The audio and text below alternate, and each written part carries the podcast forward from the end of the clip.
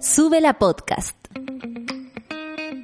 El día no parte sin café con nata junto a Natalia Valdebenito.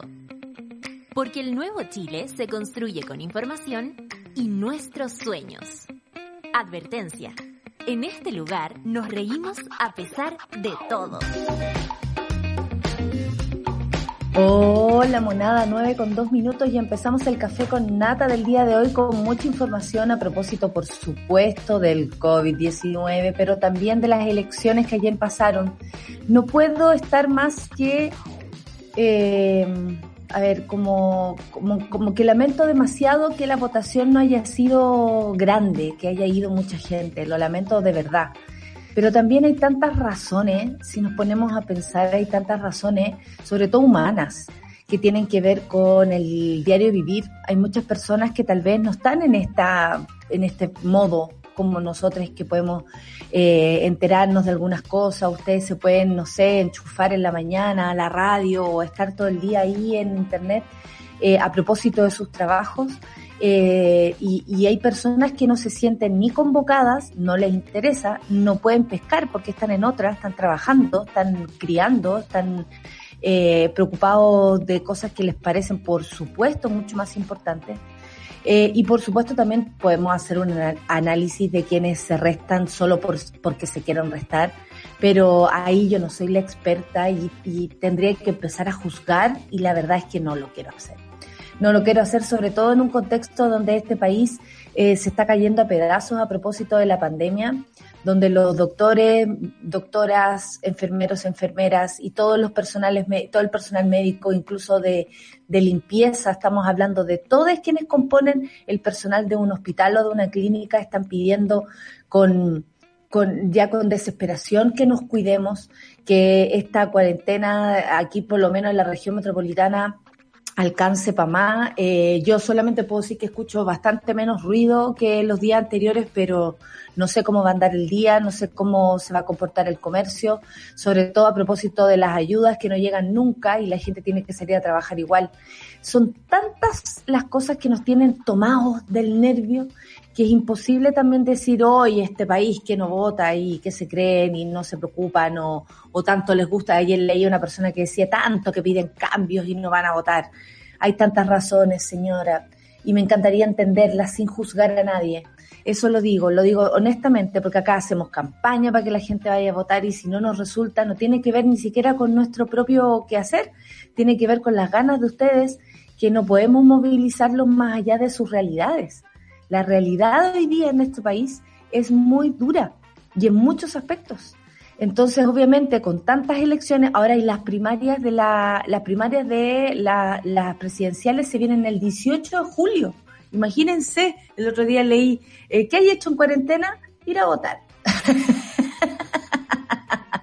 ¿Qué hay hecho en la pandemia? No, yo voy a votar. En esa me llevo. Bueno, veremos cómo sale esa situación también, porque ahí tenemos más que claro que quienes se levantan a votar es porque también hay intereses y generalmente uno si no se siente involucrada no lo hace. El punto es hasta dónde tenemos que involucrarnos para que las cosas cambien, eh, para que la mano cambie, para que no sea lo mismo de siempre quienes metan la mano al bolsillo. Solo eso. Vamos a seguir aquí haciendo conciencia, vamos a seguir aquí conversando sobre esto. Queremos plantear un, un país que, que se sume de una manera participativa, pero bien sabemos que hay muchas cosas que lo detienen. Y sobre todo, la vida, así, tal cual, la vida misma. Vamos al informe del tiempo, ¿les parece? Eh, de todo el territorio nacional, por supuesto.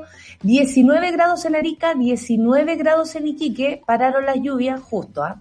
Eh, 17 grados en Antofagasta y ahí ya se empiezan a acercar las nubes. 22 en Copiapó y también hay nubes. Donde hay nubes y estará nubleque es en La Serena y Coquimbo, claro que sí. Eh, 16 grados. Valparaíso, 14 grados. Eh, y va a estar nublado también la costa. 21 grados en Santiago, y día va a estar medio heladio. Se dice que mañana podrían haber algunas lluvias, pero no se sabe. Oh, estoy aprendiendo a leer acá la situación. Y dicen que el miércoles lluvias, pero no se dice nada mejor porque para que lleguen hoy hay que parece que estar callada porque que llueva, que llueva, la vieja está en la cueva, la vieja ya, la vieja está viva para siempre, así que Eh, bueno, pero las rodillas de Charlie dicen que va a llover, le haremos caso. Eh, un, un, sistema científico muy, muy de nuestro personal de, de, científico de nuestra radio. 20 grados en Rancagua, Will Tere, 15 grados en Talca, así que tienen que abrigarse porque va a estar nublado. Chillán hay vientos, ¿ah? vientos entre 25 y 40 kilómetros por hora, así que hay que afirmarse con 14 grados. Eh, Concepción también, 14 grados y, vientos. Mañana saldría el sol un poco en Conce por lo que veo, pero hoy día nubleque.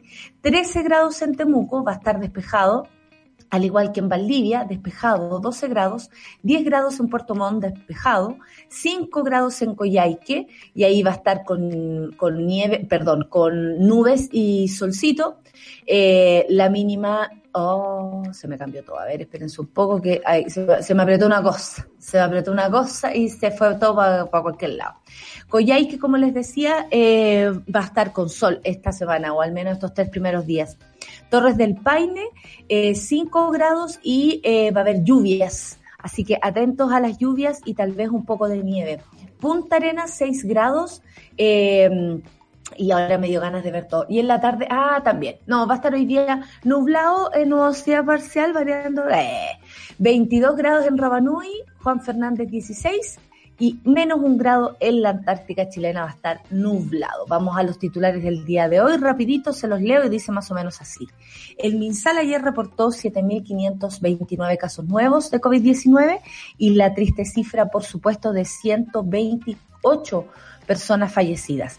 Si calculamos bien, seguimos con esto, eh, se están muriendo aproximadamente, ayer decía un doctor, 110 personas diario, eh, eso es lo que se calcula si sacamos la media entre los días que se suman, se restan, en fin, martes, miércoles y fines de semana, eh, lo cual sería una cifra como de mil personas a la semana. Y por supuesto nos hacemos cargo de esto, sobre todo del dolor, y le mandamos un beso y un abrazo a quienes están sufriendo la partida de sus seres más queridos a causa del COVID-19. Chile, y a propósito del mismo tema, se acerca a los 40.000 fallecimientos atribuidos al COVID-19. El DEI se reportó otros 1.052 decesos confirmados y sospechosos por el virus en las últimas semanas. ¿Ven? Tal cual les decía, mil personas a la semana sería la cifra de, personas fallecidas em, a causa del COVID-19. Seguimos. Más de la mitad de los adultos no vacunados contra el COVID le tienen miedo a las agujas. Cuatro formas de combatir este temor según la ciencia. No quiero juzgar, pero las agujas, amigo, la aguja, ese, ese aguja, solo la aguja. Gobierno respalda a París por dichos sobre trabajadores de la salud. Él tiene razón al respecto. Dijeron, no se puede, vamos a revisar esa noticia porque el ministro ayer tuvo que cambiar el tono. No, si yo me refería a los del Barros Luco, que no pueden ser que ahora hagan manifestaciones, Claro, pero que si usted como ministerio no se preocupa de los trabajadores, ¿qué quiere? Que la gente se quede ahí atendiendo en condiciones malas tanto para ellos como para los pacientes, pagando las consecuencias de lo que esto significa, pagando las consecuencias mentales, psicológicas, humanas. Y, y, más encima se les va y se le tira toda la caballería encima sin porque no dijo el barro Luco cuando cuando se tiró encima a todo el, el personal médico él no dio a entender que era esa situación, que por lo demás es particular y de bastante cuidado. Entonces, y el, y el gobierno va y dice, él tiene la razón al respecto. Bueno, si no se, si no se apoyan entre ellos, ¿dónde entonces? en todo caso es como afirmarse en un curado, porque se van a caer los dos juntos, ¿eh? Nomás. Países del G7 prometen más de mil millones de dosis de vacuna contra el COVID-19 para el resto del mundo. Esta es una promesa de los países más ricos del mundo. Esperemos que se cumpla y se cumpla bien y se cumpla rápido. Elección. La DC logró cuatro gobernadores, el PS sumó tres y el Frente Amplio uno. La derecha es la gran perdedora de estas elecciones. Hay que decirlo así tal cual. Por si a usted le gustaba Karina Oliva o le gustaba Orrego, le cuento que da igual. Porque francamente los que perdieron así, perdieron ayer, decía, ganamos, ganamos sumándose ahí a la fila de Orrego. Mire, ganaron en las tres comunas, claro que sí, se sabe, se entiende. Yo no sé cómo se sentirá Orrego esta mañana después de saber que ganó con el apoyo de la derecha, de Tere Marinovich, Melnik, la doctora Cordero, no tengo idea cómo se sentirá. Pero eh, La verdad es que los que perdieron fue Tere Marinovich, Melik, la doctora Cordero y todo eso, todos los demás, Macaya, la Barriselbergue, toda esa gente perdió. Les aviso, porque honestamente sacaron solo un candidato de todas estas regionales, de 13, estamos hablando de 13 comunas, y con todas las derrotas que se suman, por supuesto, a la, a la convención constitucional, en fin. Bueno, decían que la DC, si se acuerda hoy día que en la mañana que eh, tienen a un convencional constituyente, va a volver la tristeza. Eh, Chaín sería el, el único DC en la constitución, para que vean ustedes. Así está la cosa en Chile. Eh, separada, disgregada, pero bueno, veremos qué ocurre. Vamos a conversarlo hoy todo, todito con el nono. Walter Klum, condenado por, por violaciones perdón, de derechos humanos, fue capturado en Argentina tras fugarse de Chile. Este es un violador de derechos humanos chileno. Así es como él se llamaba, Walter Klum. Fue igual eh, captado ahí en Argentina, se fugó, pero lo pillaron igual.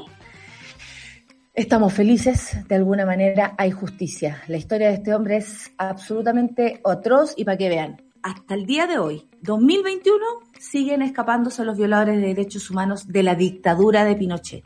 Ese es el país en el que vivimos. Ese es el país en el que usted no se levanta a votar pudiendo hacerlo. Ese es el país que hoy día quiere hacer cambios y que de pronto a veces no cuenta con la mayoría para hacerlo. Pero bueno, vamos de a poquito aprendiendo a ser ciudadanos conscientes. Parlamento israelí, aprueba nuevo gobierno y entierra la era de Benjamín Netanyahu. Oye, la Sol nos tiene que contar esto porque yo en la mañana así vi una pelea campal y abajo decía fin de la era Netanyahu. Yo decía, pero ¿qué es esto? ¿Qué significa en lo concreto? ¿Qué significa? La Solcita nos va a contar. Vamos entonces a la música, son las 9 con 13 minutos y nos vamos con, ah, la nueva canción de Paloma Mami, esto con Ricky Martin, ¿qué me dicen ustedes? Ricky Martin dijo, oh, estoy un poco obsesionado con ella. ¿De qué habla así Ricky Martin? Dijo que estaba obsesionado con Paloma Mami, Paloma Mami decía, no, va a estar, mi gente en Chile va a estar feliz. Mi familia decía, mi familia va a estar muy feliz, tanto feliz. Y sabéis que un poco felicidad no le viene nada mal a nadie. Qué rico fuera, qué rico fuera que se acabara el COVID, qué rico fuera. Quiso apurar el tiempo y se fuera a Piñera. Así se llama la canción, ¿ah? Yo la agarré nomás. Qué rico fuera Ricky Martin y Paloma Mami aquí para empezar el café con Natal día de hoy. Yo sé, día lunes nos cuesta, pero vamos arriba que se fue. Amigues, monada. Café con Natal La luna está celosa porque tú brillas más que... Café con Nata. Aquí estamos 9 con 18 minutos y voy a invitar a la Solcita porque estoy segura que ella se quiere hacer parte de este saludo con el cual vamos a empezar. Querida amiga, bienvenida. Espero que haya sido un fin de semana descansado, cercano también a quienes tú quieres, que es lo más importante. Eh, ¿Por qué lo digo así? Porque estoy segura que la Solcita se quiere sumar a este saludo a nuestro querido Diego, eh, es un mono que vive en Berlín en estos momentos, entonces está lejos de su casa, digamos su casa familiar, ¿no? Su madre. Y eh, nos cuenta y nos contó que eh, había, estaban viviendo el trance de perder a su nené, a su abuela. Y, y, ella ya partió al otro plano, como dicen algunos, y a mí me parece bien pensarlo así. solo decirte, Diego, que bueno, nos sumamos con mucho dolor a tu dolor, por supuesto que sí, creo que ser empático en, esta, en estos tiempos es absolutamente necesario. Hacer el dolor de los demás propio, ¿por qué no? No tiene que ver con sumar más, más carga ni nada, es simplemente hacerle la carga menos pesada al otro. Y de eso yo siempre voy a querer hacerlo. Así que Diego, eh, solo decirte, porque he aprendido que he aprendido algo con la muerte, a propósito de la de mi abuelo, esta semana se cumple también un, un año que ese fue mi tata. Eh, así que estamos como todos muy sensibles en mi familia. Y por lo mismo, solo te quiero decir que yo he aprendido que estoy menos sola, que mi tata está siempre conmigo, es heavy cómo se siente su presencia. Eh, te, recomiendo vivir en constante mm, conexión con su figura, con su, con todo lo que él hizo, con todo lo que ella hizo, con cómo era contigo, no, no dejar de comunicarte porque yo tengo la sensación de que se hacen omnipresentes y te escuchan como más allá de todo. Así que ten cuidado, Diego, que tu nené puede estar mirando cuando tú menos lo, lo, lo, lo, lo esperas eso, te vas a sentir menos solo, Diego, te lo digo en serio. Tu nené sigue contigo y más que nunca. Así que donde ella quiera que se vayan ahí los abuelos de nuestros corazones, eh, le deseamos buen viaje, que se haga leve, por supuesto. Eh, se lo merece después de una vida entera de estar aquí en esta tierra, no, no muy fácil vivirla, así que se merece también su descanso y te acompañamos a ti, Diego, con todo el corazón y, y ese es mi consejo, porque así lo he vivido yo y créeme que ha sido bastante más llevadero sentir que lo tengo dentro, que lo tengo cerca, que lo llevo conmigo. Así que un abrazo para ti, Diego. Sí, un gran abrazo para el Diego. Sabemos porque somos súper de casa nosotros, somos muy de abuelados totalmente. Cuando el Diego nos empezó a contar la situación en la que estaba, a mí se me apretó el corazón, eh, porque obviamente también uno se identifica con él en esos momentos. Claro. Así que nada, un abrazo gigante. Eh, la materia no muere, solo se transforma. Así que nada, pues se vienen cosas muy bonitas por delante porque también esto estos cambios ¿no? en, la materialidad de las personas generan cosas bonitas para más adelante. Así que Así es. un abrazo gigante eh, y que esté súper bien y ojalá pueda venir cuando pueda venir, eh, cuando estas fronteras lateras se abran un poquito con un poco más de, claridad sanitaria. Y de verdad que te vayas a sentir menos solo, Diego. Sobre todo tú que estás solo por allá, eh, te vas a sentir menos solo ahora porque la nene ahora va a viajar en el tiempo y en el espacio y ya no necesita un avión para ir a verte. Vas a ver, lo vas a sentir. Oye, eh, también quiero mandar un saludo al Pedro que dice, mientras eh, va escuchando Café con Nata, mientras va camino a vacunarse. Muy, muy, bien, porque eso es lo que necesitamos, gente como Pedro. ¿Saben por qué? Porque el MinSal informó 7.529 casos nuevos, nada raro, es lo que estábamos esperando, pero la triste cifra de 128 personas fallecidas son, lo cual es muchísimo. La autoridad sanitaria además informó que se encuentran 45.506 casos activos en este momento y la positividad del país es de 8.32 a nivel nacional, eh, después de casi más eh, de 80.000 exámenes PCR que se han practicado.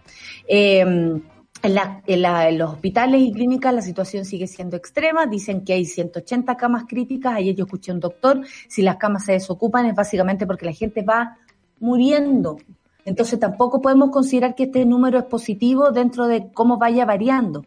Hay 3.292 pacientes en, hospitalizados en, la UCI y 2.828 se encuentran conectados a la ventilación mecánica. Ese número también ha ido creciendo y por supuesto también nos preocupa, Solcita.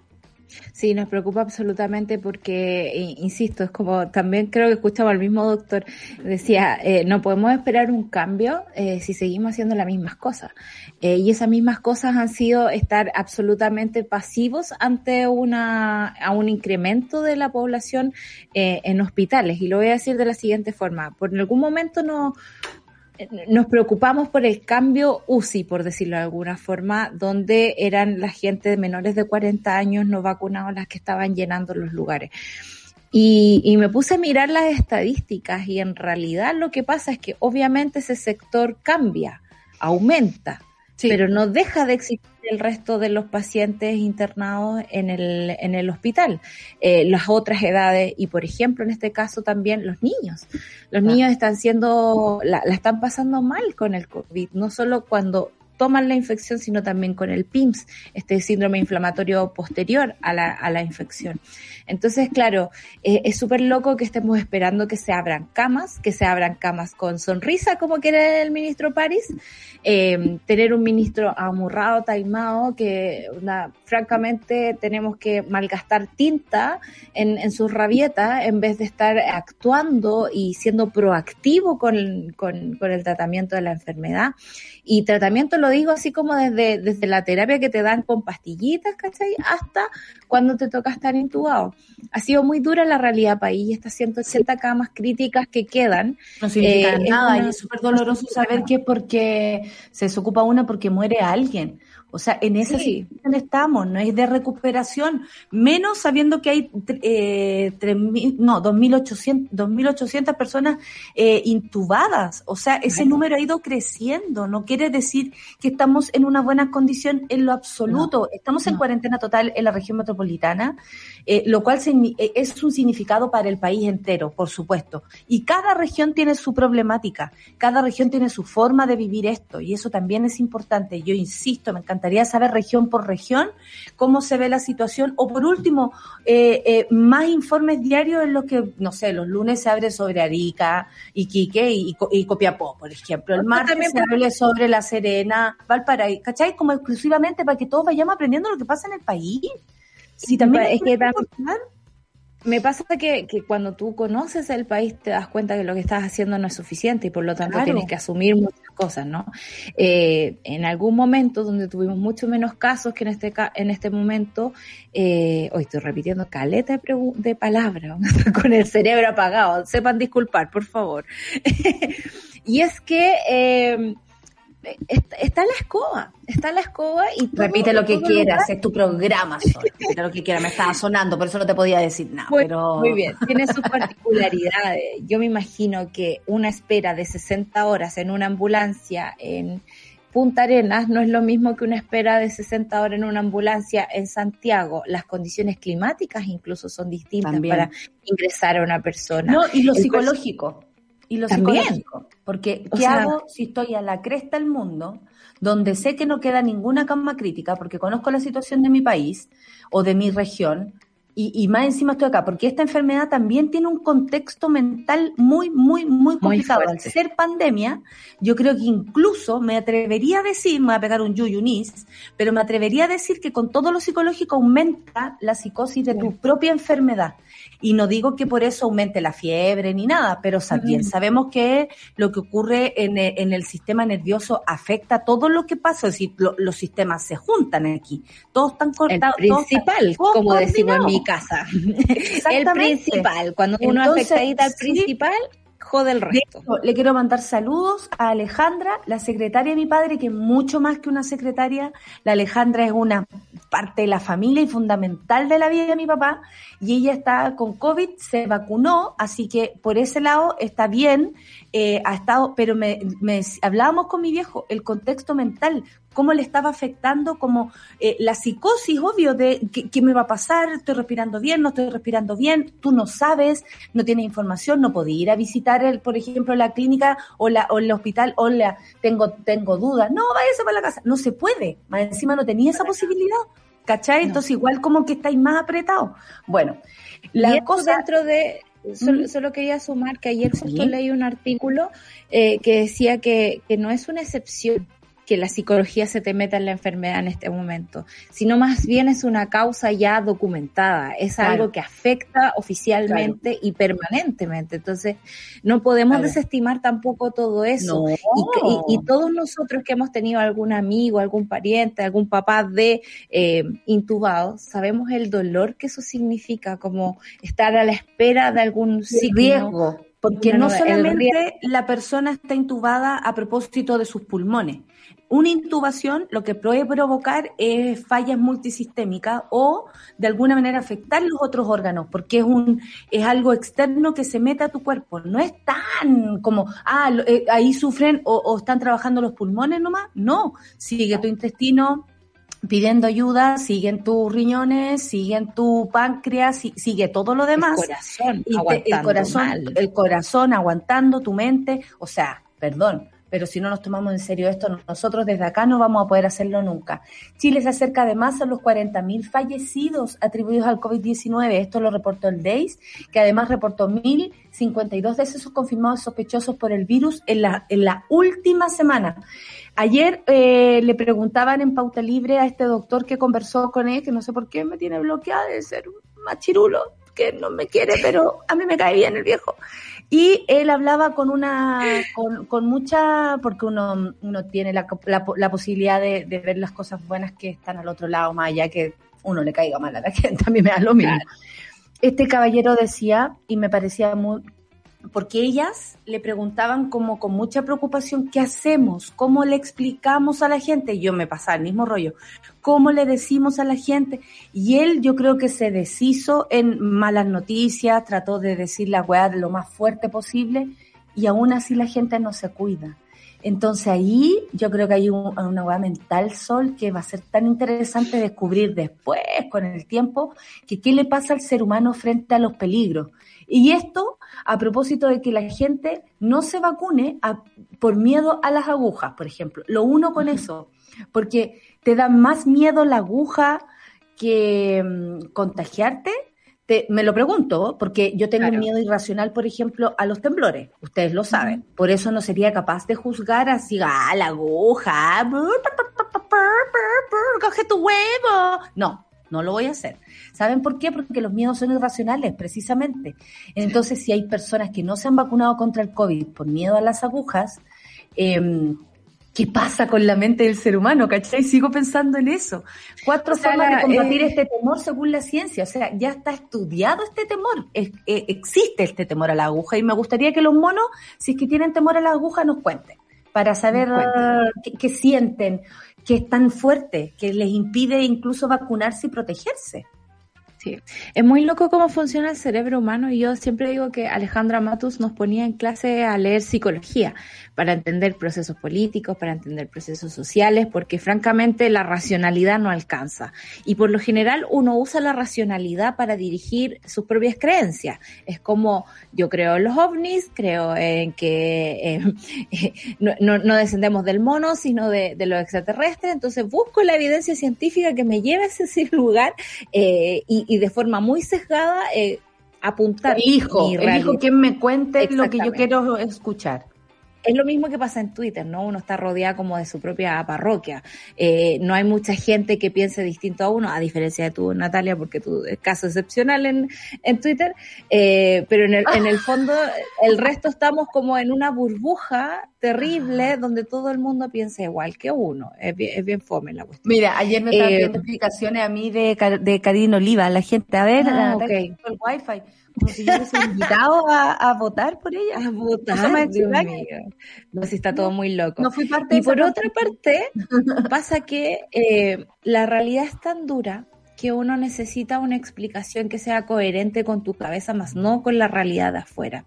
Y uno evade, uno es capaz de eh, irse a carretear, por ejemplo, sabiendo que hay mucha gente muriendo al otro lado. A mí me llamó la atención porque ustedes mm. saben, la semana pasada me fui a votar a Santa Cruz, eh, me fui con anticipación eh, y me tocó ir a la farmacia ya también, porque es mi me tocó, me tocó. No, pero que en Santa Cruz es peor porque tomamos más remedios porque está la Olimpia, pues entonces me toca ir a la ah. farmacia.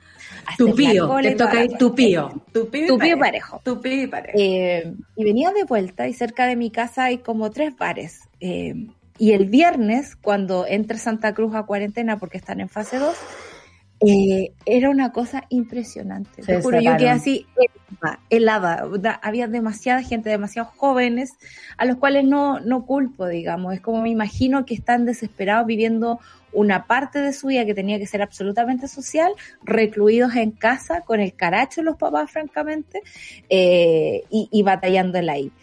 Y claro, hay cerebros más jóvenes que inhiben, digamos, estas sensaciones de miedo, de temor. Pero bueno, si yo te he contado que cuando, cuando era más chica andaba manejando con, y, aquí yo me autofuno. Eh, andaba manejando con copete y una vez anduve hasta sin freno. Yo les conté esa. se las voy a contar en otro momento porque estamos hablando de, seguridad precisamente. Pero, la irracionalidad de la juventud. La irracionalidad de la juventud. Ocurre. Y frente a eso... no me juzgues.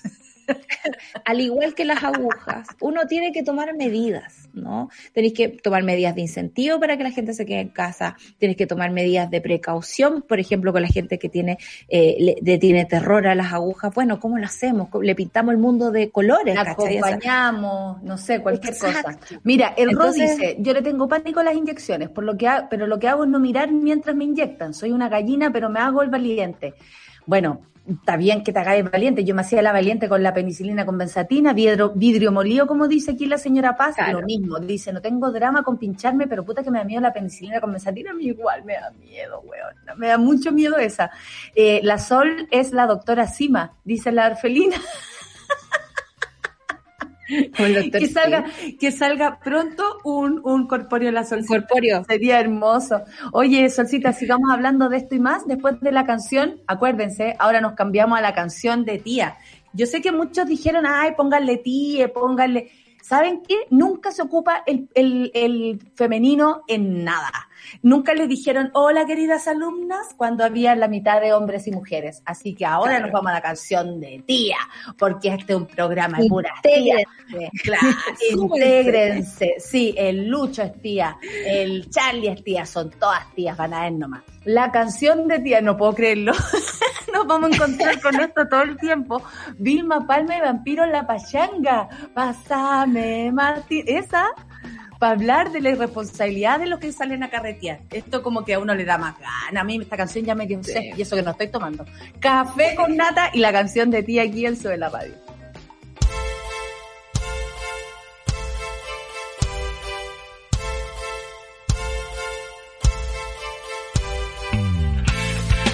Estás viendo Sube la Mañana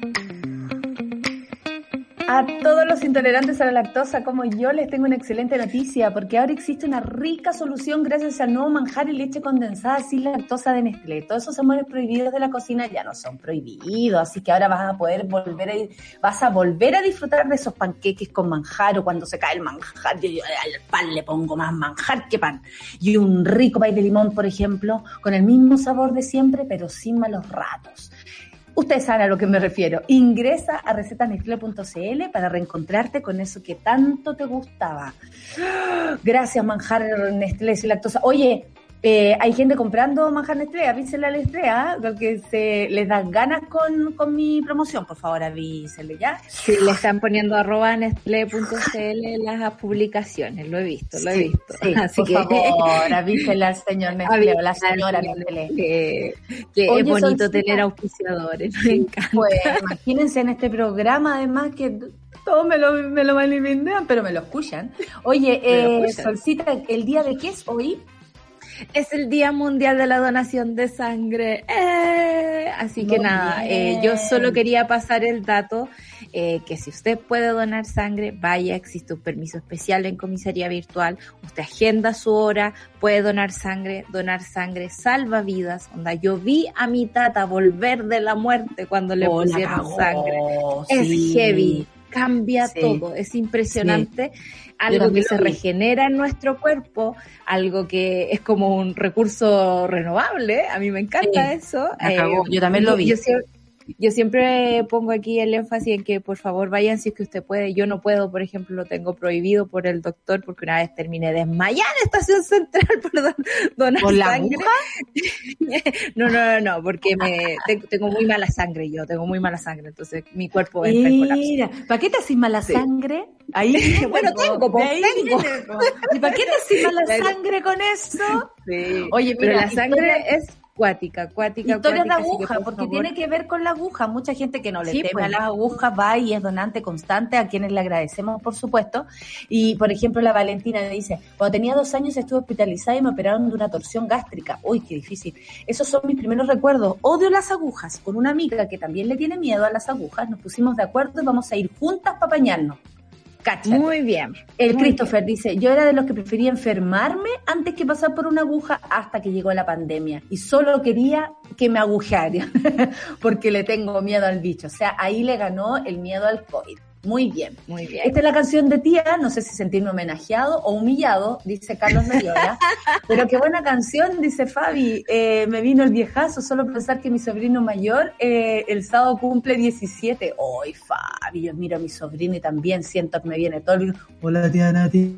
Y así, grande, con una gamba de pata. ¡Oh, te pasaste! Oye, qué buen tema, Caída Carné, dice la Fran, carretes de octavo y primero medio. A eso queremos ir, a, las, a los carretes de, de las fiestitas que íbamos nosotros os miramos de lejos. Tremendo tema, dice Lalo. Eh, la decadente, vamos con la canción de tía. la media empezada con la nueva eh, etapa cancionera de un destacado DJ nacional como DJ Escobar. Ahora eh, tienen que tratarlo así, ¿ah? destacado DJ nacional, porque si lo bautizó así su sobrina, él lo es. Lo que te dice tu sobrina, eres. Eh, oye, la gente bailando, pero a todo, a todo ritmo con la canción de, de tía, te voy a decir. Oye, Sol, yo sé que hay hartos temas en este país y todo. Eh, vamos a hablar después de las elecciones con el nono, dejaremos ese tema para ese momento. Eh, cuéntanos qué pasa con Benjamín Netanyahu. Yo necesito entender esa situación porque mucho nos puede ayudar el contexto internacional para entender el propio, incluso, bueno, lo que ha pasado eternamente en esa zona, hay que decir. Claro, eh, mira, es súper complicado porque a pesar de que hay un cambio radical en la dirección de Israel, al final del día siguen pasando las mismas cosas y siguen maltratando a los palestinos de la misma forma. Lo que es importante aquí es eh, ver, digamos, el comportamiento que ha tenido Benjamín Netanyahu, que es como bien parecido al de Keiko Fujimori, bien parecido, extrañamente no a Chile, ¿no? En el sentido de decir, ha habido fraude electoral, yo no me quiero ir, llevo demasiado tiempo acá y siempre he pensado, y quizás ingenuamente, porque cuando salió Piñera yo debo decir que me alegré un poco, solo porque existía alternancia en el poder. Ah. A mí la alternancia en el poder me agrada pero yo no sabía que no íbamos a topar con un violador de derechos humanos en el camino, pues amiga, francamente la verdad. no ese tipo de cosas. Eh, eh, pero sí, la alternancia en el poder es absolutamente necesaria siempre por el cambio de equilibrio, lo hemos visto a, a, través de nuestras propias elecciones, cómo se mueve el panorama, cómo cambian los miedos, lamentablemente en Chile el miedo es como un factor movilizador al parecer. Eh, cuando mm. entran otras personas en escena. Y si bien eh, este, nuevo, este nuevo personaje, ¿no? Déjame acordarme el nombre, ustedes saben que yo soy malaza para Por favor, búscalo, porque aquí no podemos fallar con los nombres. No, por supuesto que... eh, Naftali Bennett Naftali Bennett eh, me dio mucha cosa porque en realidad todos tienen un pasado un poco medio sanguinario en Israel eh, con respecto a, a, lo que pasa con el pueblo palestino. Eh, veía un tuit de Kamala Harris que decía, eh, bacán, que, que, haya cambio en el poder, bienvenido Naftali, eh, next slide en, en, Instagram y me muestra busquemos, el busquemos, claro, busquemos quién es Naftali. Claro, que decía, yo no tuve problemas con matar tantos palestinos, onda, porque tú sabes que en Israel todos pasan por el servicio militar eh, a muy temprana edad, incluso yo he tenido amigos de acá que se han ido a hacer el servicio militar es una cosa muy impresionante. Oye, tu amigo, ¿ah? una variedad impresionante. Yo, un pupurrí de gente, básicamente. Exactamente. Un número, diría mi padre. Eh, y, y, francamente, como afirmar esas cosas de buenas a primera es, muy fuerte, ¿no? Y ahí está absolutamente naturalizado el maltrato al, al pueblo palestino, el acorralamiento, francamente, y, y, esta necesidad de seguir como avanzando en, en territorio y acorralándolos de una forma eh, eh brutal, brutal. Oye, pero francamente aquí no, va a haber ningún cambio o sea, hay un cambio en términos de fuerzas porque, eh, a diferencia de Benjamin Netanyahu, Bennett eh, va con una coalición distinta que incluye al Partido Árabe de Israel que es una cosa muy, muy loquísima también. Pero, pero teniendo, es como que haya asumido alguien acá en Chile con los partidos verdes, con el Partido Socialista, con el Partido Comunista, con la DC y con un poquito de RN, ponte tú. Esa es la coalición con la que llega Bennett a, eh, al nuevo gobierno de Israel, a diferencia de Benjamín Netanyahu, que es de absolutamente de derecha, más parecido a un, a un Trump que a otro tipo de cosas. Eh, entonces sí, obviamente va a haber un cambio, vamos a ver qué va a pasar. Eh, Oye, y los, los seguidores y aliados de Netanyahu no se, no se rendían, eso, fue, eso fue lo que vimos en la tele, eh, como esas imágenes de esta gente gritando, porque bueno, tras la votación Netanyahu estrechó la mano de Bennett, me acuerdo, Neftalí se llamaba uno de los auxiliares del colegio, el Chepi, como olvidar al Chepi, que el otro día estuve pensando en su nombre, ¿cómo se llamaba el Chepi? ¿Cómo se llamaba el Chepi?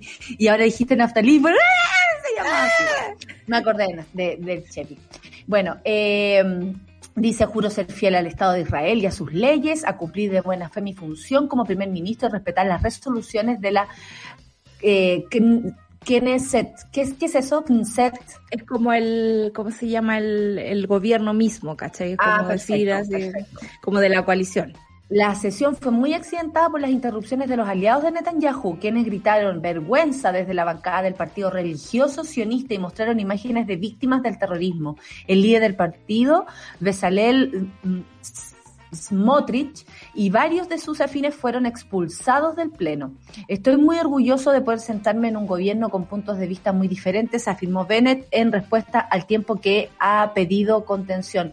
Junto, justo antes de la votación, eh, también se eligió como, eh, eligió como, bueno, eh, es lo mismo, Knesset eh, eligió como el nuevo presidente eh, a Miki Levy del partido Yesh Atid, no sé qué significará eso, tras obtener 67 de los 120, hoy está todo muy peleado por allá, se Sí. parece a Chile. Eh, ¿Por qué la gente, si hay una votación, igual alega que se vaya Netanyahu? ¿Es porque el, el- el- de alguna manera están como atrapados a esa forma de gobernancia? ¿No, no, no se ven sin Netanyahu ahí? ¿Cuántos Sí, años bueno, lleva él? Netanyahu lleva como cerca de 20 años en el poder, eh, si no me equivoco. Puede Mm. que me equivoque, no sé si son 12 o 20. Eso en mi cabeza está la pequeña confusión, pero igual son caletas. Eh, Oye, las- y, eh, 12. Lo que dijo Netanyahu respecto al nuevo gobierno, igual heavy. po. Si estamos Sí. destinados a estar en la oposición, lo haremos con la cabeza en alto hasta que derribemos a este peligroso gobierno. Es que que también hasta hay- hoy el primer ministro, hasta ayer. Yo te, yo te diría que cuando hay chanchullos en el poder pasaban más piola que ahora con respecto a la elección que hubo con Donald Trump. Donald Trump, el mal que le hizo al mundo fue mover las barras. El límite, el límite de lo, de lo, del sentido común casi. Del sentido común y sobre todo como de las formas en las que la política se mueve, ¿no? Entonces aquí ya no hay como, bueno, lo veremos en la próxima elección y nada, no, es como levantamos aquí el discurso de que hubo fraude, levantamos dudas al respecto y no le damos la oportunidad de la alternancia en el poder. Aquí hemos, eh, eh, se supone que vivimos en un mundo civilizado, en un mundo civilizado donde tenemos a un Putin con poderes extremos y inmunidad de por vida, donde tenemos a gente que acusa eh, fraude electoral cuando hay una vigilancia sobre las elecciones. Entonces, francamente, lo que está haciendo Netanyahu es como pelear como gato a espaldas, francamente. A esta altura ya no debería ser de esa forma, pero no se va a ir sin escándalo. Eso es,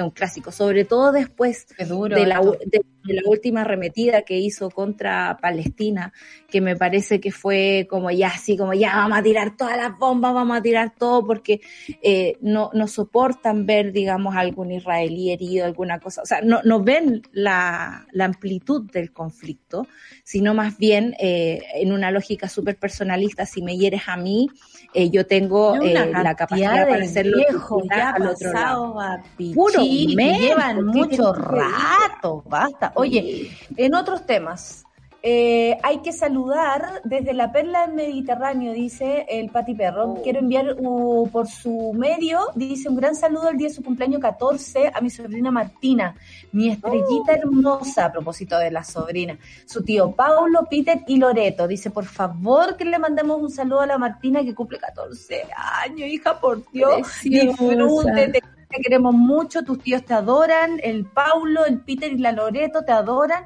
y nosotros nos sumamos, por supuesto, a este saludo de cumpleaños, 14 años, hijito, qué, qué, qué difícil, ¿ah? Qué difícil. Oye, difícil. eh, una edad difícil, yo era insoportable, Sol, insoportable, yo no sé cómo, me, cómo mis papás me quieren todavía. Oye, Walter Klug, condenado por violación a derechos humanos, fue capturado en Argentina tras fugarse de Chile. El ex uniformado de 70 años fue sentenciado a 10 años y un día de presidio por la desaparición y ejecución de 23 trabajadores de Endesa. Imagínate, 10 años y un día, nada más por la Nada. ejecución de 23 trabajadores de Endesa. Esto fue entre el 11 de septiembre y el 17 de noviembre de 1973. La PDI informó que el coronel en retiro fue aprendido en las afueras del segundo hotel en el que se hospedaba. Eh, como les decía, eh, el segundo hotel que se hospedaba, el cual pretendía abandonar en las próximas horas con la finalidad de continuar evadiendo la justicia. El ex uniformado de 70 años fue sentenciado a 10 años y un día, nada más, y lo decimos así, porque no podemos creer que por la desaparición y ejecución de 23 trabajadores Imagínense esto de Endesa, Central del Toro, entre el 11 y el 17 de noviembre del 73 sea solamente esa, esa cantidad de años. La vida de 23 trabajadores vale 10 años de presidio. Bueno, él se había fugado del país en el año 2015, siendo extraditado desde Italia el año pasado. O sea, este viejo no se rindió de, escaparse. Mientras que hace pocos días se volvió a escapar cuando se preparaba para cumplir otra condena por el delito del secuestro en contra de Luis Cornejo. O sea, va cumpliendo condena por condena, porque aquí ustedes saben. Como Krasnov. Claro, cada persona eh, merece eh, su propia justicia, por mucho que hayamos sido, no sé, ejecutados en eh, en un grupo, ¿no? Cada persona vale. Y, en fin, eh, esto cuando se preparaba para cumplir la condena, como les decía, en contra del secuestro que eh, perpetró en contra de Luis Cornejo, un estudiante que en 1973 pertenecía en ese minuto a la Universidad de Concepción. Debido a la situación, el Interpol emitió una orden internacional para su captura con el fin de ser extraditado a Chile y así cumplir su condena. Eh, finalmente, la PDI confirmó que este miserable fue detenido en Buenos Aires. Desde ahora deberá ser extraditado para que de nuevo no se le escape, por favor. O sea, basta que a este viejo le dejan abierta la cárcel. que juega cómo se entiende esto? ¿Quién es? Uno no lo entiende. Uno no lo entiende porque... No, no creo que sea. Es un... Hemos tenido varias... Miserable, un asesino y 70 años, o sea, con suerte se puede el trasero. Es como que eso pensaba yo también. Esta gente los viejos de 70 años, cuidado con nuestro público, con nuestro gero público. No, no, no, no estoy, no estoy hablando de la generalidad de los 70 años, estoy hablando de sus 70 sabes que ahora la gente dice 70, perdóname, yo de 70 estoy, yo tengo 70, por ejemplo. Tú no te habías dado cuenta, pero yo tengo 70. En mi, en mi casa todas tienen muy buenos genes, eh, mis tías no pasan por tercera edad, pero son súper tercera edad, como que no tienen que por eso, que no te escuchen decir eso. Que no te escuchen, decir eso. Así que tranquilidad. Eh, y me, pasa con esto que, claro, 10 años no es nada con respecto a, la muerte de 23 personas. Eh, eh, de eso se trata la justicia chilena, lamentablemente, de un montón de pactos con estas personas que les han permitido vivir en impunidad, que les han permitido escapar también, porque esto todo, por supuesto, tiene ayuda de todas estas redes que se han creado de la dictadura y que los pactos de silencio aún mantienen. Eh, lo único bueno de todo esto es que Argentina dijo, no se preocupen, che, que se los mandamos. Ustedes no hacer cargo de esta mierda. Yo no voy a hacer cargo de esta mierda. Así que van a hacer el papeleo para la extradición y va a volver a Chile para que cumpla con la poca condena que tiene que cumplir acá. Pero francamente, por Dios que ha costado hacer justicia en este país por nuestros muertos de la dictadura, eh, por esas torturas, por ese encarcelamiento. sigamos adelante. Sigamos adelante, eh, ¿cómo? Si aún hay madres esperando a sus hijos. O sea, francamente. Eh, es imposible pasar por el dolor eh, de las personas. No alcanzan los años para pagar el daño, no alcanzan los años para pagar este daño.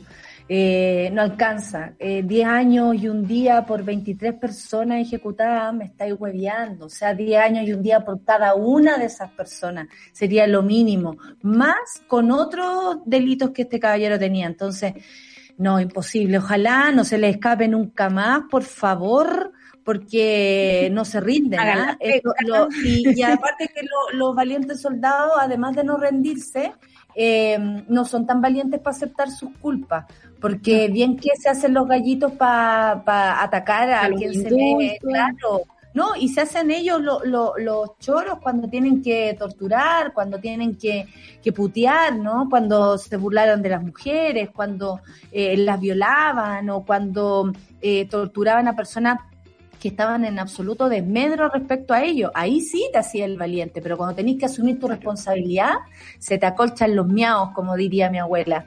Y ahí son, son capaces de arrancar y de no pagar lo que hicieron cobardes, eso es lo que son, no como los familiares de quienes han perseguido la justicia.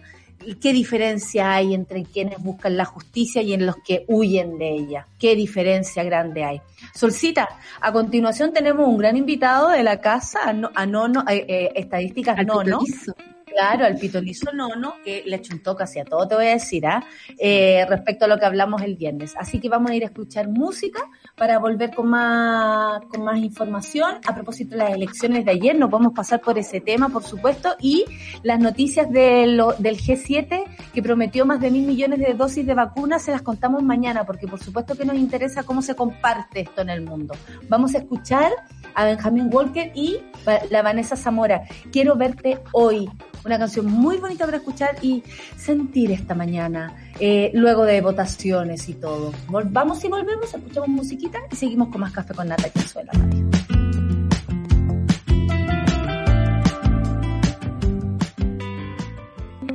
Una pausa y ya regresamos.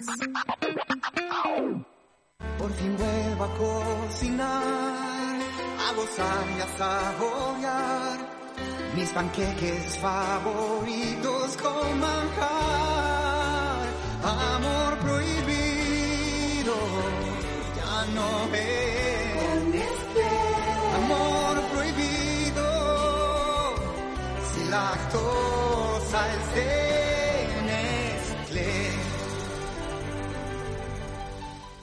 Atención ¿Tienes entre 18 y 35 años y te gusta la música electrónica? Sé parte del concurso Mala Memoria. Participa creando un tema de música electrónica utilizando el archivo sonoro del museo. Ingresa a malamemoria.cl, descarga las bases, escoge los archivos de audio y envíanos tu track hasta el 30 de junio. Los temas seleccionados participarán en un taller con los reconocidos músicos y productores Nicolás Yar, Matías Aguayo, Atom TM, Miguel Conejeros, Alizú y René Rocco, además de la realización de un disco. Recuerda, malamemoria.cl. Organiza el Museo de la Memoria y los Derechos Humanos, Balmaceda Arte Joven y Grieta Mac, financiado por el Servicio Nacional de Patrimonio Cultural.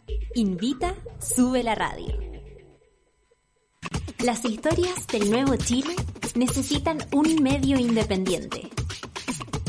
Suscríbete a Sube la Club y construyamos juntos un nuevo medio para un nuevo Chile. Baja la app y súbete a Sube la Club. Ya estamos de vuelta en Sube la Mañana. Aquí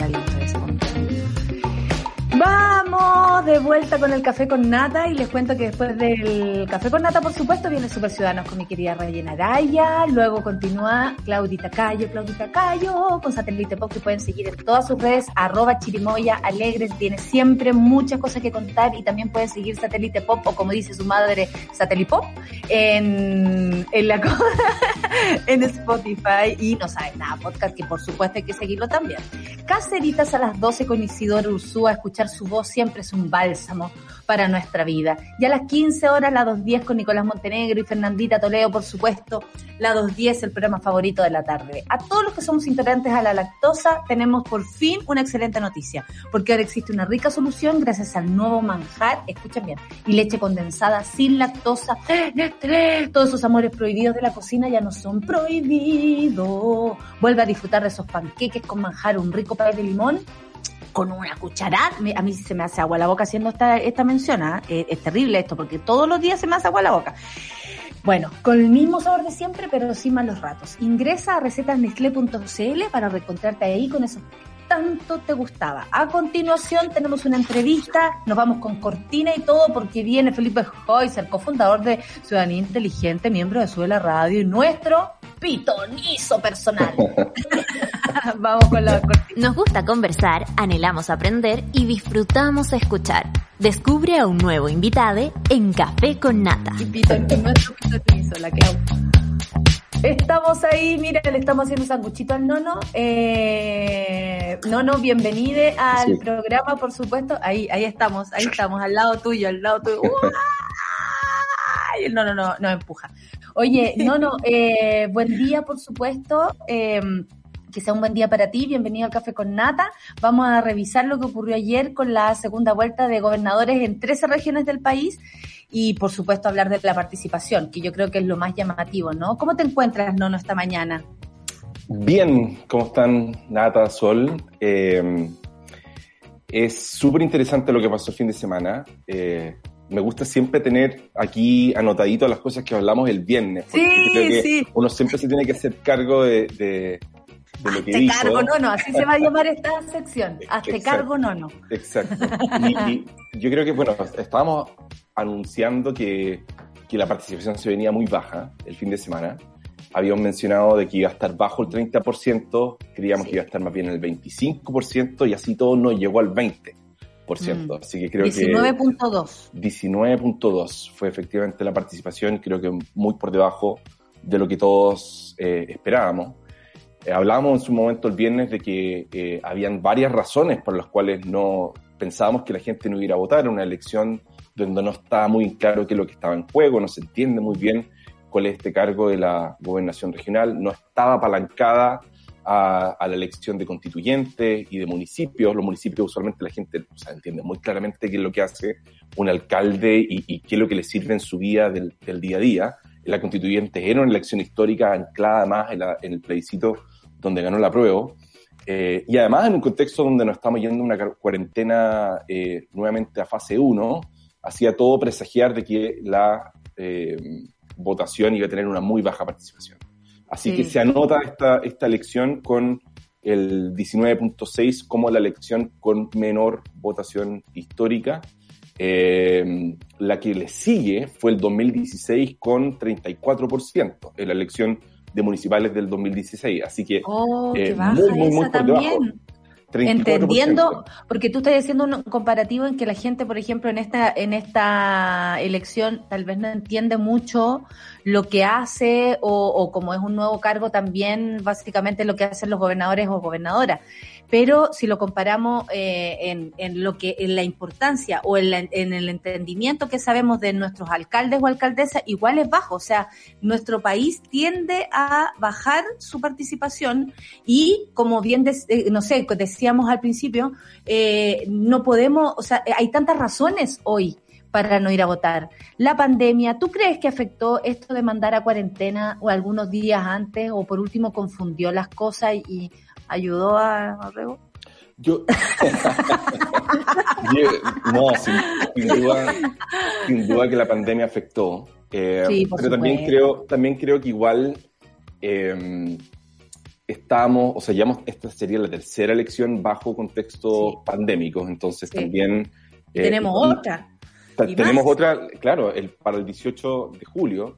Eh, yo creo que afectó, pero no creo que haya sido la causal determinante. Yo creo que en realidad las candidaturas no fueron capaces de convocar, eh, por una parte, y también el desconocimiento general respecto a este cargo que, como comentábamos el día viernes, eh, está en una zona bastante gris. O sea, se, mm. se, promueve la idea de descentralización con la creación de la figura del gobierno regional, sin embargo no tiene muchas atribuciones, planifica, pero no tiene el control respecto al presupuesto, eh, coordina las policías, pero no tiene una interacción con carabineros, eso queda en manos del delegado presidencial, que es como este, el mini intendente.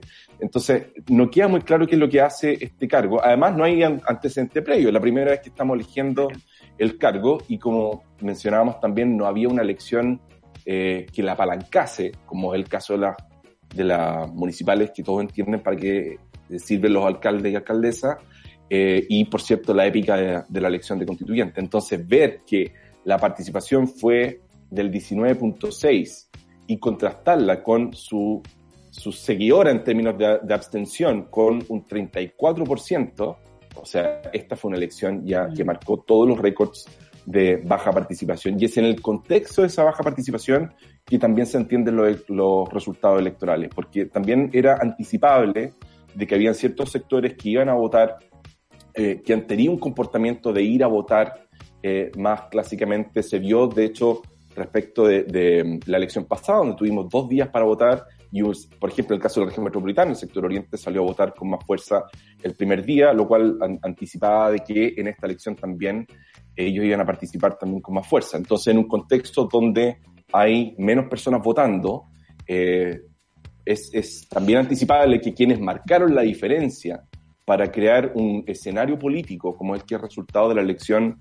de constituyentes, ese, ese electorado no iba a estar presente y por tanto el resultado iba a parecerse mucho más a una distribución clásica mm. que a la mm. de, podemos hablar como este nuevo Chile, el que queda representado de una manera más, más visible en el caso de la elección de constituyentes. Ahora, a pesar de que haya sido una elección clásica, eh, y ya vamos a hablar de la región metropolitana en lo particular, en general en el contexto nacional y sumado a los resultados que ya sabíamos de los gobernadores que ganaron en una primera vuelta. Eh, hay que recordar que, para ganar una primera vuelta requerías de un 40% de los votos.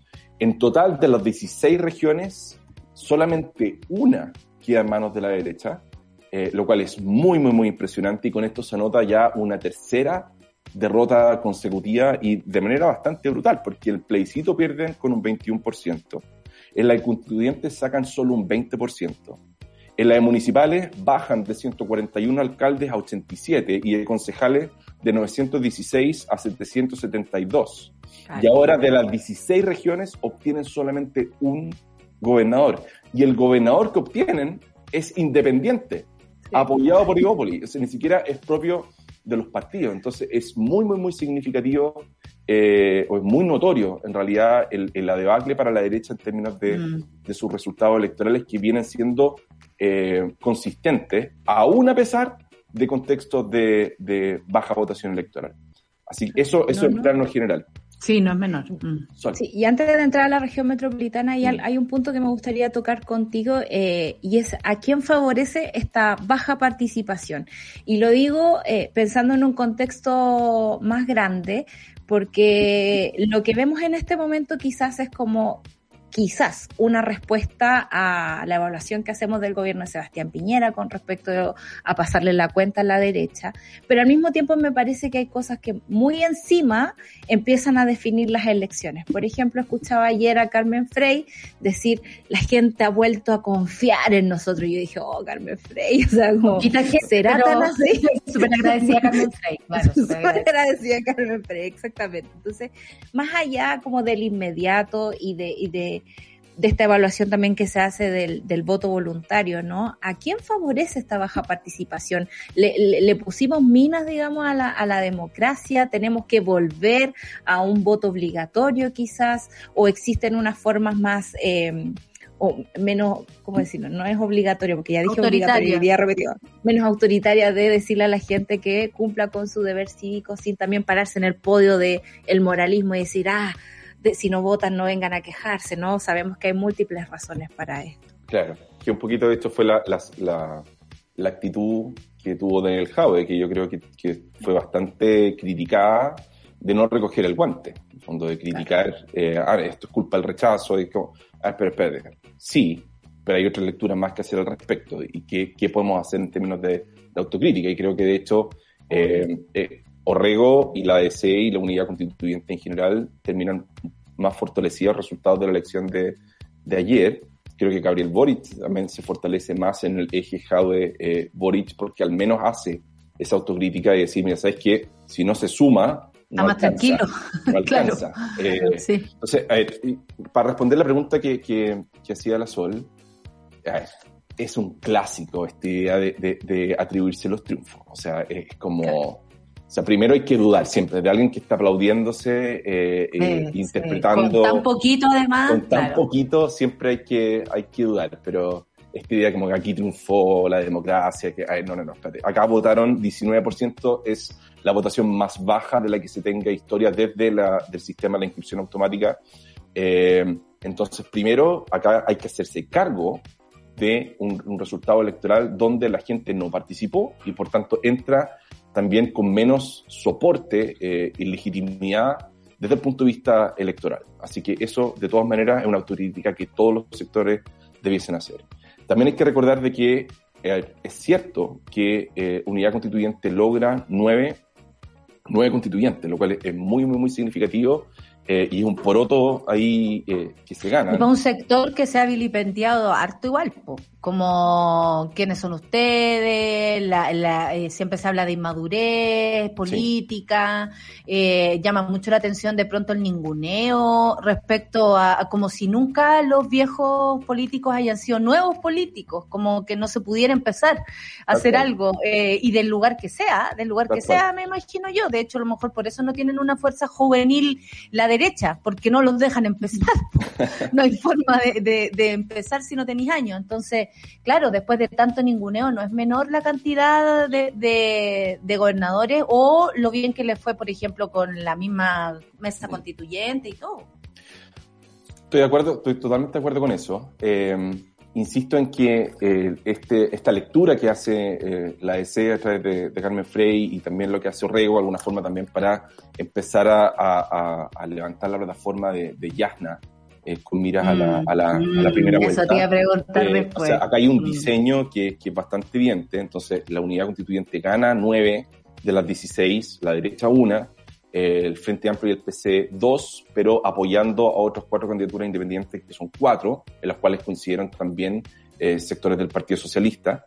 Eh, así que eh, es, claro que, que, aquí sale o se gana un porotito de la unidad constituyente, pero también lo hace en el contexto de una muy baja participación electoral. De hecho, en el caso de la región metropolitana, si contásemos los votos que obtuvo Karina Oliva en la primera vuelta, eh, versus los que obtuvo Orrego, incluso si es que se suman, eh, Carolina, Oliva gana en el fondo. Pero, claro, no fue capaz de convocar a esas personas por las razones de las que hablábamos antes. Entonces, em, entra entonces con un poquito de, ruido em, este, este análisis un poquito más, triunfalista. Además que Yana Proboste, eh, si bien pierde, pierde con su candidato a gobernador en Atacama.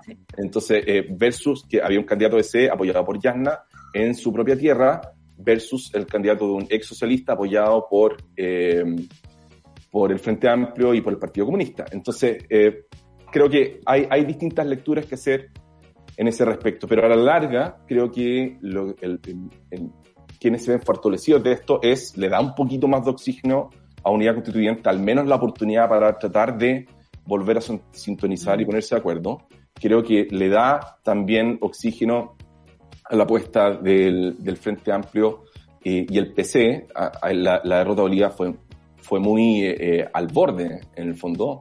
Así que tampoco es que haya sido arrasada en términos, en términos electorales, por tanto no les pega más fuerte. Y dentro, como lo habíamos conversado también el viernes, de la alineación de fuerza o los polos de fuerza al interior del, del bloque de prueba dignidad, eh, creo que ahí también se fortalece un poquito más Boric versus Jadwe que había puesto mucho, mucho, Eso muchas Porque muchas personas eh, decían que si ganaba Karina Oliva, por ejemplo, aquí en la región metropolitana, eh, se marcaba una tendencia como a pensar que el que salía beneficiado era Boric, así de una pero aún perdiendo, eh, Karina Oliva, igual, según tu visión y lo que pudimos ver al menos de, la performance ayer, ¿no? Como la tranquilidad de Boric, de pronto como de entender que esto, que si vota muy poca gente es imposible también dar vuelta el tablero de alguna manera, eh, porque tampoco los fachos fueron a votar, lo voy a decir así, perdone jefe, ¿ah? pero en masa, más allá del temor que tenían, eh, de que la región metropolitana quedara en manos absolutas de la izquierda, ya sabiendo que hay una alcaldesa, por ejemplo, en, en, Santiago, que a ellos les, les debe tener muy preocupada. Eh, entonces, como por, por ese lado, eh, decían, no, el, si pierde eh, Karina, el que va a salir perdiendo a la larga es Boric. El punto es que Jado está en el mismo grupo de Boric, eh, eh, ahí estaban detrás de, de Karina, invitando a votar por ella. ¿Cómo queda ahora esto? Porque la DC al parecer necesitaba súper poco para sentir que tenía un poco de oxígeno. Les alcanzó con muy poquito para darse como ganadores ayer. Yo veía así el, el efecto emocional que tenía todo esta de la votación en Carmen Frey, que a todo esto me gusta mucho verla hablando públicamente. Creo que más allá de no ser una renovación de la política de los Frey es la que mejor me cae. Entonces, eh, porque ¿para qué decir el hermano ladrón? Pues no vamos a hablar de ese, porque francamente. Entonces, que, que, la sección policial. La, la, sección policial lo vamos a dejar, porque que, atroz que ordinario. Bueno, la cuestión es que, ¿quién sale favorecido acá? Así, tan poquito le alcanza la DC para decir, vamos con Yanna Proboste, esto cambia el, el curso de las cosas. Eh, ¿Cómo se ve una primaria ahora con estas? Porque finalmente lo que más gana es el bla bla va a salir la DC diciendo ganamos, ganamos, aunque sean con dos, ¿cachai? Entonces, eh, eso es lo que llama la atención, como que es más discurso que en lo concreto. En voto no es tanto tampoco. Yo creo, yo creo que, o sea, es efectivo que es más discurso que lo concreto, pero a veces la instalación discursiva, que tiene un impacto medial, tiene un efecto en lo concreto en el corto plazo. Hay que recordar, por ejemplo, cuando Karina Oliva gana la primaria dentro del Frente Amplio, lo hace en un contexto donde no votó, votó muy, muy, muy poca gente. Eh, le ganó a Sebastián de Polo también por muy, muy poco. Y a pesar de eso, eh, para, haciendo el paralelo, eh, Comunes al interior del Frente Amplio terminó muy fortalecido después de esa elección porque dio un impulso también para ese, ese polo al interior del Frente Amplio. Eh, entonces, puede comenzar en términos casi cosméticos, comunicacionales, pero tiene un correlato real después para las distintas fuerzas internas. Entonces, para, a propósito de, de, de, cómo se ordena el naipe, los distintos polos del pacto de la prueba de dignidad después de esta elección, creo que Jaude tenía más que perder. Eh, primero porque era un candidato que va arriba dentro del, dentro del polo. Entonces termina esta mm. elección con una academia diciéndote, oye, acá Yasna está, ya eh, te, empató. De ahí podemos hablar de cuánto, le, cuánto le, vamos a creer a la oreja, te está soplando en la oreja. Claro, después hablamos de cuánto le creemos a Academia, que se ha equivocado, pero consistentemente, pero, pero al menos esa, esa información está ahí eh, Boric que está subiendo de a poquitito, pero Howard está bajando también de a poquitito constantemente. No se sabe finalmente si es que las curvas de Boric y Howard se van a encontrar en las cuatro semanas que quedan, pero ahora se lanzan las campañas este viernes, vienen varios mm, debates presidenciales. Oye, no nos dejan descansar esta Así este año no. la sección No nos te cargo va a seguir, ¿ah? Por supuesto. va, a ir bastante, bastante material. Y, entonces creo que Howard tenía que, mucho que perder eh, porque él iba, iba arriba. Boric, en cambio, viene como este underdog, como dicen los gringos, que viene de atrás. no tiene nada que perder. Y no tiene nada que perder y va, va, va creciendo. Y creo que en términos mediales, a propósito de la instalación, lo que tú decías, se veía eh, a Boric bastante más, más tranquilo con, con, con, el resultado, con lo que estaba comunicando, más cómodo, menos que hacerse mm. cargo respecto del resultado. Además, no fue efectivamente, no fue una paliza. Em, así que creo que, queda en, en, una mejor posición cuando además se recoge el guante, decir, ¿sabes qué? No alcanza con los que estamos acá. si siguen votando pocas personas, si no somos capaces de ir a convocar a la gente para que vaya a votar, vamos a ver una, una distribución electoral similar a lo que ocurrió con, con los gobernadores. Entonces hay que salir a buscar más personas para que vayan a votar, hay que salir a convencer, no basta con apuntarle el dedo a los electores y hacerlos ellos responsables, sino que hay una tarea que la clase política se tiene que hacer cargo para que las personas vayan y participen del proceso. Entonces, en ese discurso versus decir acá ganó la derecha por los votos del rechazo, creo que eh, aun cuando es cierto que Orrego gana, gracias también a los votos eh, que, que, obtiene la derecha y que obtiene particularmente en el distrito 11, eh, también no es del todo cierto que haya sido el voto rechazo, porque terminan ganando en casi todas las comunas. ¿cierto? En muchas comunas donde ganó la prueba. Entonces hay un tema de quienes van a participar. Entonces el, el, tema de sumar es gravitante y el reconocer de que no se sumó es al menos el punto de inicio para decir cómo se pueden corregir las cosas. Entonces creo que eso tuvo buena, buena recepción.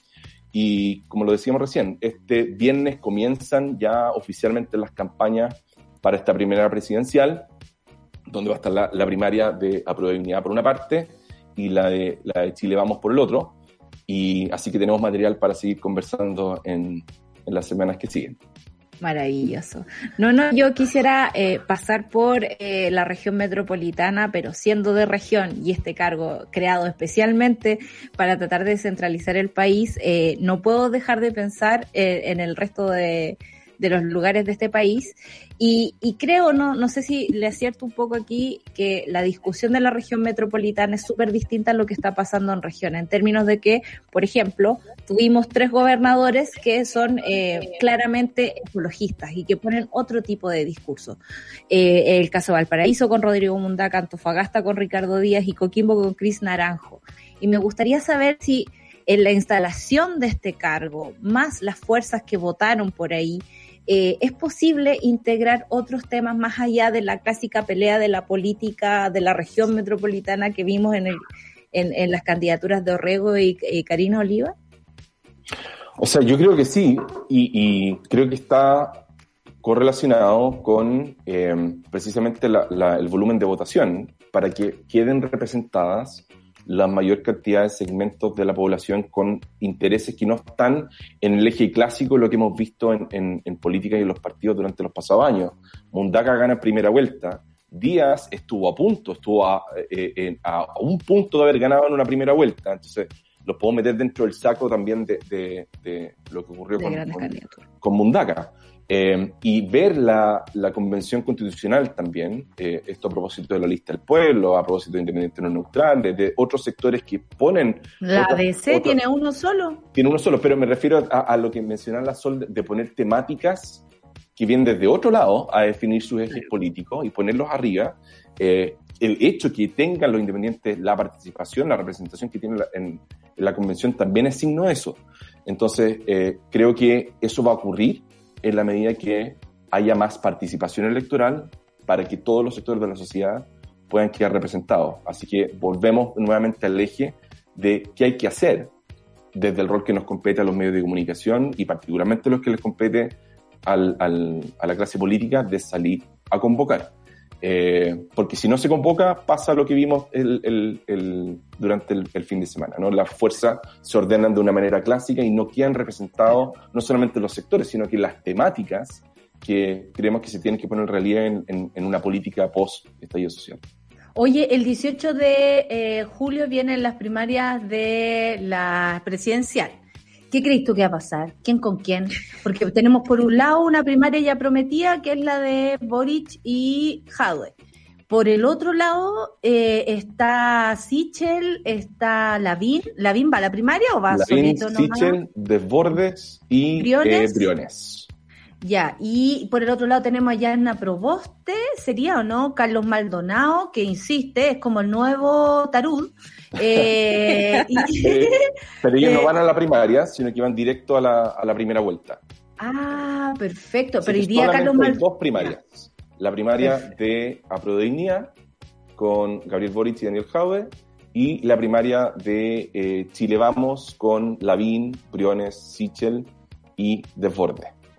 Así que, Esas son las inscritas oficialmente, pero no es excluyente de que ellos, eh, cuando salga Yasna Proboste, por ejemplo, eh, inventen una primaria que tiene que financiarse con ellos mismos, ¿no? yo, yo, creo que, que, no van a haber primarias eh, o nuevas ¿Que ya van a pasar de una? Van a, van a, ir directo a la... Presagio de no, ¿no? Presagio no, no, atención. Van a ir directo a la primera vuelta. Eh, y ahí me imagino y, y, anticiparía de que van a, en este tiempo, ver qué fuerza se instala eh, más claramente entre Pablo Narváez y Yasna. Y tengo la intuición, de acuerdo a lo que también se anuncia ayer por el líder de que van a cuadrarse finalmente con una sola candidatura. Em, ¿Y esa sería? Ya, ya. faltan muchos meses, pues nada, faltan muchos meses. No, yo creo que no, no sabe, pero nos quiere decir lo que él piensa. no importa, vamos a seguir con la sección eh, No nos hace cargo, eh, tu nueva sección, porque nos gusta hablar de política, nos gusta hablar de, de pasarnos el rollo, entender también como en la bajada lo que esto significa y gracias. Muchas gracias por tu participación el viernes, por venir hoy día también, Nono.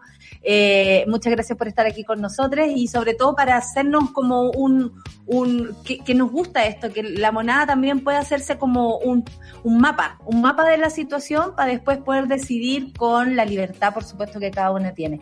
Eh, muchas gracias, Nono, eh, que te vaya muy bien y nada, pues con poco se hace harto, ¿ah? Eso es lo que, eso nos quedaría eh, como, como entender la lógica de la DC. Con poquito tiramos para arriba, estamos vivos todavía, dijeron. Están respirando así, con ventilación mecánica. Oye, gracias, Nono, un abrazo para ti. Nos vemos pronto. Chao, chao. Nos vemos pronto. Que tenga buen día. Oye, interesante, Solcita, pero me, faltó el último presagio, pero está bueno esto de, porque hay que anotar y después nosotros en la sección no nos hace cargo, se la cobramos, ¿cachai? Oye, eh, cargo también. Mira que, pero por favor, este peinado, nosotras haciendo lo posible con nuestras dos ah. Y es de ese tropical con su yo aquí levantándome para no verme como, como, que se me cayó el moño de cansar. Eh, y esta estupenda, regia, hermosa. Vamos a ir por la sirenita los lunes en la mañana. caribeño, mi amor, que me gusta ese estilo caribeño que tú tienes. Me gusta. Bajo el mar. Oye, eh, bajo el mar, no sé si alguno puede las elecciones, pero en fin, ¿ah? no vamos a entrar en mayores no, sí vamos a entrar en más detalles porque vamos a seguir la ola de el café con nata y vamos a estar conversando hoy con Diego Pardo de Espacio Público, bien José María El Pino también, que siempre está reporteando y siempre tiene datos. Exactamente. oye, es que mi distrito, no quiero hablar de mi distrito. Eh, vamos a estar conversando acerca, sobre todo de la participación, lo que significó esto ayer, eh, quienes se replegaron detrás de cada uno de los candidatos y lo que pasa también en otras zonas, y Santiago no es Chile, región metropolitana, hablamos harto de eso, pero hay otros lugares sumamente relevantes que mirar también en lo que ocurrió con las elecciones desde ayer, así que vamos a estar concentrados en eso también. No, y están todos comentando, por ejemplo, la decadente con brillo dice, yo creo que el PS va a bajar a la Narváez. ¿Cachai? O sea, ahora viene la chimuchina, de aquí al 18 de julio viene la chimuchina, de aquí al viernes. Sí porque si quieren hacer primarias tendría que ser de aquí al viernes y si no va a ser todo este tiempo quién sube, quién baja, si Yasna va con todo, si Narváez está llorando en posición fetal, no sabemos, ¿cachai? O sea, hay, que saber bien, no, porque obvio, porque de pronto se te vino la, la, la, la ola, se vino la ola claro, y la, eh, Julio, Julio no pinta bien, ¿viste? Ese meme ya viene, ya viene Ya viene, que soy elegido. Me encanta, me encanta. Se alcanza, se alcanza a ver que ya viene Julio. Sí, se alcanza a ver que ya viene Julio, Julio no pinta bien y salía como Julio de, de pintor, no, muy... Y una pintura horrible, así como una H. Oye, ya, nos vamos y hoy día seguimos comentando entonces lo que son las votaciones. Eh, la Dani decía que le gustaría tener la confianza de Carlos Maldonado.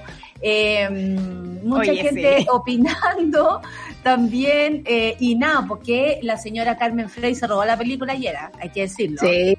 De hecho, ella como, como, animadora presentó a, a, Claudio Rego. Y con ustedes, Claudio Rego. Súper la señora Carmen Frey. Y uno le dice la señora Carmen Frey, yo no le puedo decir decir la Carmen. No, le, le digo la señora Carmen Frey, fíjate.